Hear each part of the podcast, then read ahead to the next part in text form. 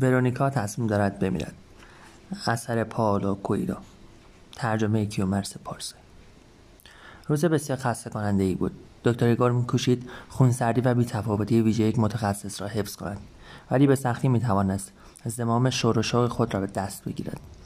آزمایش هایی که به منظور یافتن درمان برای مسمومیت با ویتریول انجام می‌داد به تدریج به نتایجی شگفت‌آور منجر می‌شد. به ماری که بدون در زدن وارد شده بود گفت امروز قرار نبود به ملاقات من بیایی. زیاد تو نمی‌کشد. می‌خواهم نظرتان در مورد مسئله بدانم. دکتر ایگور اندیشید. امروز همه می‌خواهند نظر مرا بدانند. و پرسش دختر جوان را در مورد لذت بیاد آورد. ادوارد همین حلال شد که الکتریکی دریافت کرد. درمان الکتروکانالسیو لطفا نام صحیح آن را به کار ببر وگرنه ما را بربرهای وحشی به حساب میآورند. دکتر ایگور میکوشید شگفتی خود را پنهان کند. ولی مجبور بود برود و کشف کند چه کسی خودسرانه چنین تصمیمی گرفته است اگر می‌خواهید نظر مرا در این مورد بدانید باید روشن کنم که روش درمان دیگر مانند گذشته نیست. ولی خطرناکه. در گذشته بسیار خطرناک بود چون دقیقا نمی‌دانستند از چه ولتاژی باید استفاده کنند و الکترودها را کجا بزنند. در طول درمان افراد بسیاری بر اثر خونریزی مغزی میمردند. ولی حالا همه چیز عوض شده. امروز درمان با دقت بسیار بالایی انجام می شود و مزیت آن ایجاد فراموشی فوری و پرهیز از مسمومیت شیمیایی ناشی از مصرف درازمدت داروهاست. مجلات روانپزشکی را بخوان و درمان رو با شوک الکتریکی توسط شکنجهگران آمریکای جنوبی به کار می‌رفت اشتباه نگیر. خب نظرم را شنیدی. حالا باید بر سر کارم برگردم. ولی ماری حرکتی نکرد. نیامدم این را بپرسم. می‌خواهم بدانم آیا اجازه دارم از اینجا بروم هر وقت دلت بخواد می‌تونی از اینجا بری و هر وقت دلت بخواد می‌تونی برگردی چون شاید پول کافی برای نگهداری از تو در مکان گران قیمتی مثل اینجا رو داره بهتر بود من بپرسی آیا درمان شده ام؟ و پاسخ من پرسشی دیگر است در مورد چه چیزی درمان شده ای؟ می‌گویی؟ آیا وحشت یعنی حملات وحشت درمان شده؟ من می‌گویم خب ماری تو در واقع در سه سال گذشته هیچ رنج از این بابت نبرده ای پس آیا درمان شدم؟ مطلقا نه. بیماری تو این نبود. در رساله که برای فرهنگستان علوم استوبنی می نویسم می کوشم ایگور نمی‌خواست وارد جزئیات مبحث ویتریول شود. رفتار به اصطلاح بهنجار انسان را بررسی کنم. پزشکان زیادی پیش از هم مطالعات مشابهی انجام دادند. و به این نتیجه رسیدند که بهنجاری صرفا یک توافق عمومی است. به این معنا که تعداد زیادی از افراد تصور می‌کنند چیزی درست است و بنابراین آن را درست می‌دانند. بعضی چیزها توسط عقل تعیین می‌شوند. گذاشتن دکمه در جلوی بلوز امری منطقی است. چون بستن آن از کنار بدن بسیار مشکل و از پشت سر غیر ممکنه. سایر چیزها تثبیت شدند چون افراد بیشتری اعتقاد دارند که چنین باید باشد. دو مثال می‌زنم. آیا تا به حال فکر کرده ای که چرا کلیدهای یک دستگاه تایپ به آن شیوه عجیب چیده شدند؟ نه فکر نکردم. به این صفحه کلید کوئرتی می‌گویند چون ترتیب حروف در نخستین ردیف کلیدها همین است. روزی فکر کردم چرا باید چنین باشد و پاسخ را یافتم. نخستین دستگاه را در سال 1873 کریستوفر شولز اختراع کرد تا موجب خوشنویسی شود. ولی مشکلی وجود داشت. اگر کسی بسیار تند تایپ می‌کرد کلیدها به هم می‌چسبید و دستگاه را از کار می‌انداخت. بعد شولز صفحه کلید کوئرتی را طراحی کرد. صفحه کلیدی که تایپیست را مجبور می‌کرد آهسته تر تایپ کند. باور نمی‌کنم ولی واقعیت داره. چنین شد که ریمینگتون که در آن زمان کارخانه تولید چرخ خیاطی بود از صفحه کلید کوئرتی در اولین دستگاه های تایپ خود استفاده کرد. یعنی افراد بیشتری مجبور بودن این نظام ویژه را بیاموزند. و در نهایت به تنها نمونه موجود تبدیل شد. تکرار می‌کنم. صفحه کلید ماشین های تایپ و رایانه ها چنان طراحی شده بودند که مردم مجبور شوند آهسته تر تایپ کنند. نه تندتر. می‌فهمی؟ اگر جای حروف عوض می شدن هیچکس حاضر نمی شد محصول آنها را بخرد. زمانی که ماری نخستین بار صفحه کلید را دید نمی‌دانست چرا حروف به ترتیب الفبایی چیده نشدند.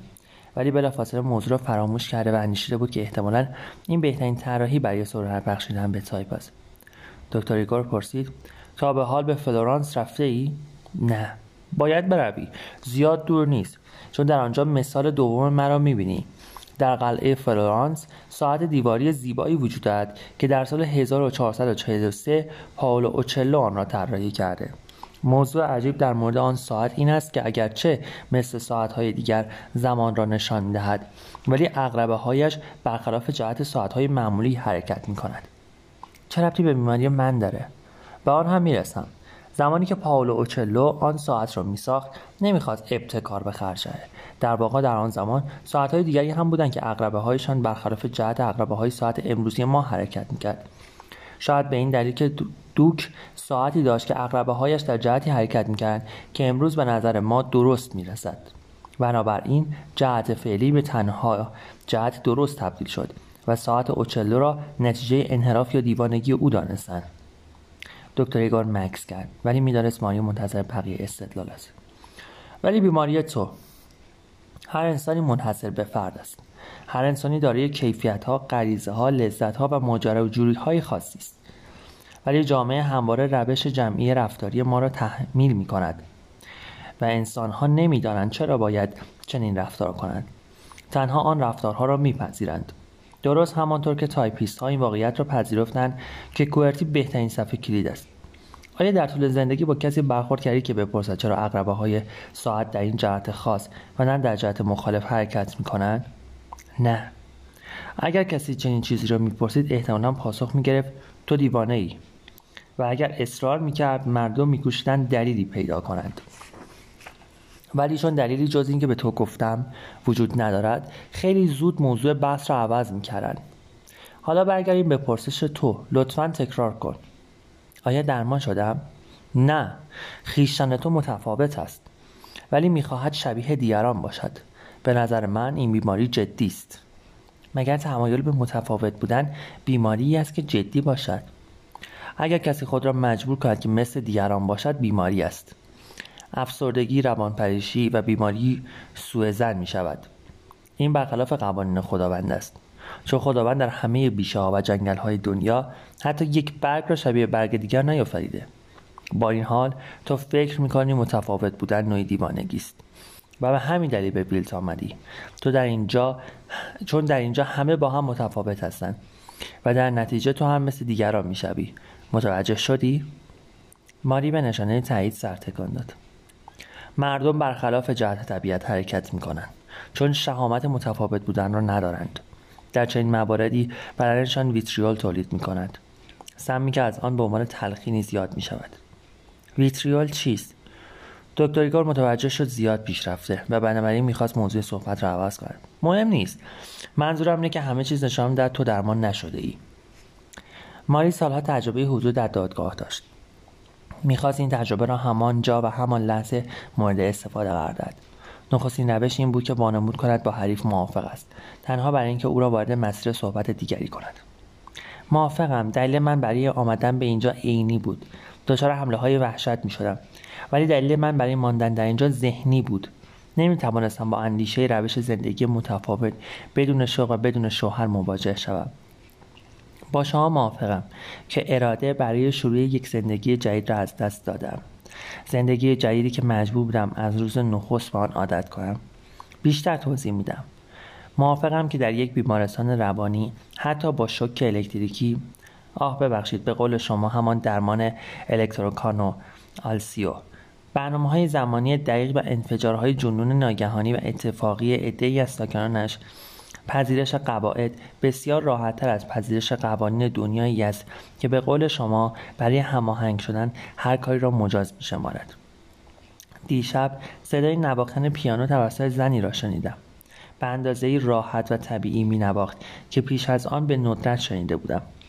همانطور که به موسیقی گوش می دادم به همه کسانی اندیشیدم که برای ساختن این سنات ها رنج کشیدند. زمانی که این آهنگسازان قطعات خود را می نواختند که متفاوت بود حاکمان دنیای موسیقی آن روز آنها را احمق می دانستند. در مورد مشکلات و حماقت هایی فکر کردم که در مجبور کردن کسی برای سرمایه گذاری در یک ارکست وجود داشت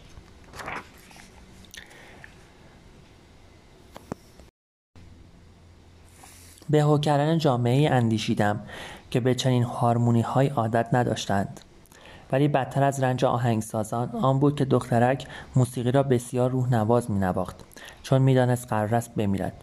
مگر قرار نیست من بمیرم. پس روح من کجاست که بتوانم موسیقی زندگی خودم را با شور و حال بنوازم؟ دکتر ایگار در سکوت گوش می‌داد. به نظر می رسید همه عقایدش به بار نشستند ولی هنوز برای مطمئن شدن زود بود. ماری دوباره پرسید روح من کجاست؟